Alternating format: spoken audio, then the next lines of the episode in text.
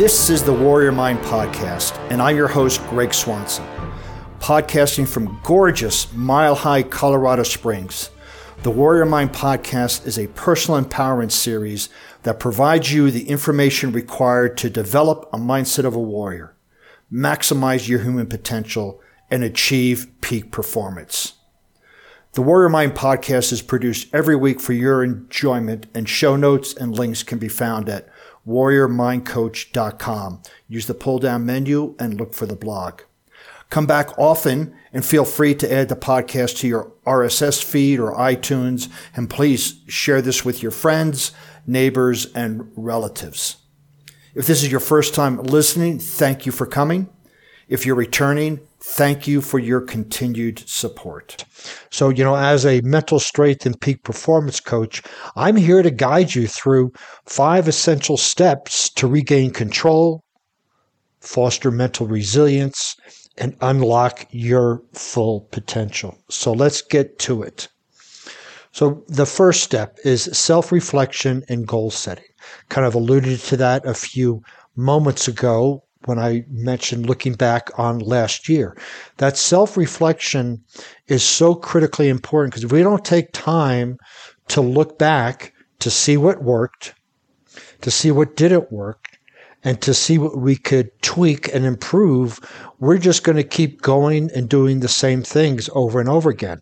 And we're going to keep getting the same results, maybe with, you know, tinier tiny variabilities with it. But generally speaking, if we don't take inventory of what worked, what didn't, what needs improvement, we're going to keep doing the same things over and over and over again. So to reclaim our life, we need to take this inventory and duplicate the things that worked, remove the things that didn't, and enhance the things that need to be enhancing. This accompanied with goal setting so the reflection is kind of looking in the past. Goal setting is looking in the future. So we want to take what worked, what didn't, and bring it into now and then project it into the future with goal setting. And we can take a look at the goals, right? There's, I know I've mentioned this many, many times. One of my favorite ways is to go, where do you want to be one year from now? Then where would you need to be nine months to know you're going to make the one year goal? Then where do you need to be six months from now to know that you're going to make the nine month goal, not the year goal, just the nine month? Then where do you need to be one month from now to know that you're going to get that six month? And so forth. And I've left some of that out because it's, uh, I've mentioned it in other podcasts. But what's really important is that self reflection. And then we take a look at the current reality. You know, here's what worked, here's what didn't, here's where I am today. Let's set a goal to where I want to be. And the goal doesn't have to be a year long goal, right? It could be a one month goal, it could be a six month, it could be a three month. It doesn't matter, but we want to set our sights forward so that we can leverage our strengths from the self reflection and start taking actions to reclaim our life. So then the second step here is mastering your mindset. That would mean that you want to have control over the things you can control, challenge yourself, commit to the goals, and have the confidence in your skills and ability. That's just an overall. Those are the four C's of mental strength.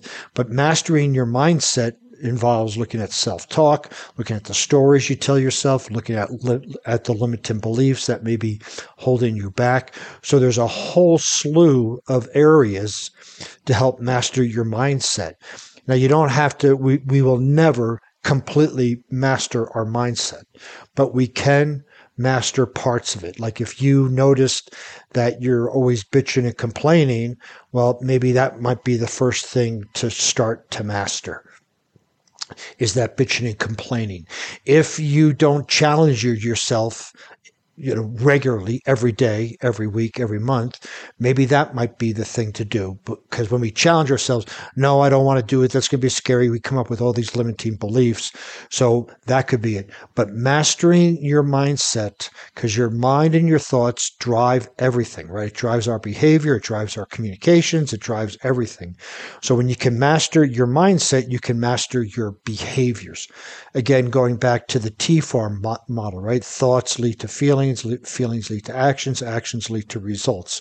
When we can master our mindset, we can create empowering thoughts, which will create empowering feelings, which will create empowering actions, which will generate empowering results. Time management and prioritization is step number three. We want to, this is both in work and personal, we want to prioritize our proactive or the important and urgent work first. Whether that, again, whether that's personal or whether that is professional. If you have something to do personally and only you can do it and it has to be done today, that would take the top priority over washing your car. And the same thing at work. The time management is actually using time blocking to segment your day to do your important things, which would be segmenting the day, the part of the day where you're going to work out, where you're going to spend time with family, where you're going to maybe go back to school, where you're going to do other things for your personal growth and professional growth. You would block those out. At work, you would want to block out your proactive work first thing of the day and then see what happens, what meet, what meetings come up and other stuff. But you want to put your big rocks first. Uh, Steve Covey talks about this in Habit, Seven Habits of Highly Effective People. Schedule your big rocks. Those are the things that are most important to you. And again, that could be and should be working out, family time, personal development, professional development, and then you bring that into your work as well. When you get when you segment your time and then prioritize the most important things first, important and urgent first, then that is a, that is a great step towards reclaiming your life. Number four, build a support system. If you've been listening to this podcast for any length of time, you will see that there are a couple of things that always come up goal setting and building a support system because no man is an island. We, we all need a support system to help us, whether that's family and friends, to encourage you when you're feeling down, to push you, whether it's a coach like myself, whatever it is, you have to create a support system to help you keep going towards the goals. Guaranteed, you're going to hit a rough spot. And if you don't have a support system there, you it's easy to give up because if we don't have the support system, nobody knows what we're doing. So if we stop, nobody knows that we quit except for us. But we then can, you know, cover that up with other stuff. But when we have a support system and we tell that support system, I want to do this by this time, I want you to check in on me. And then as that support system continues to check in on you, you will feel that almost obligation to take steps so that uh, you can report back that you've got stuff done. So building a support system is really critical. And the last one, right? Continuous learning and adaptability. Um, in N- NLP, we talk about behavioral flexibility. If something doesn't work, correct and continue. We don't want to be so fixated on how we get something done that we never get anything done. Now, the continuous learning, right? There's all sorts of new ways of attacking challenges, all sorts of ways of creating new software, new ideas, new thoughts. We want to be plugged in to continuous learning so that our brain, our mind has all these resources available for us. So when we hit a, you know, a stumbling block, we can go, Oh, I remember this book. They talked about X, Y, and Z. So you go ahead and do that. The adaptability is right. Correct and continue, not correct. Hit your head against the wall. Correct. Hit your head against the wall. It's correct and continue, meaning that you correct what wasn't working and then you make adjustments to what is.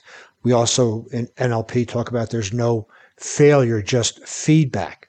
So when we get the feedback, we adjust, we adapt, and keep moving forward.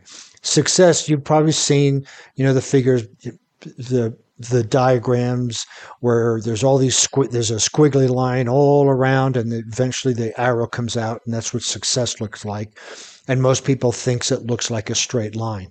Well, that picture truly represents adaptability because when when we hit a wall we have to go around it above, above it. We got to do things. So but that's part of reclaiming our life right? If we give up or we keep doing something we're going to get frustrated. That's not reclaiming our life. So continuous learning to give us more resources to become adaptable is also essential. So those are that. Those are the five steps that i would encourage you to take a look at and start to reclaim your life you know, reclaiming control of your life is really a transformation process, right? It's a journey, it's not a destination. And it requires dedication, self reflection, and a commitment to growth. If you're not committed to your personal and professional growth, then you're going to be right where you are because you are at you are creating your reality and your environment. And if you don't like what it is you need to grow. And if you don't grow you're going to continue to get the same thing.